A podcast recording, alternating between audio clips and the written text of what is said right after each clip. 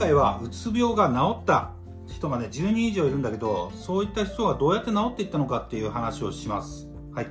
モチベーションアカデミー塾長鈴木正幸です、えー、うつ病治った人たちっていうのはまず私のもとでやりたくないことをしない。もう自分がやりたいからやることをするようになっていきましたね。うん。そもそも頭に理不尽なこととかやっぱりやりたくないこと自分を押し殺すようなことうん、ちょっと無理があると人間って病んでいきますから一つのポイントとして自立することです。自立。自分が責任を持って自分でできることをやっていく。もう病気から、えー、足を抜きたかったら自立するしかないです。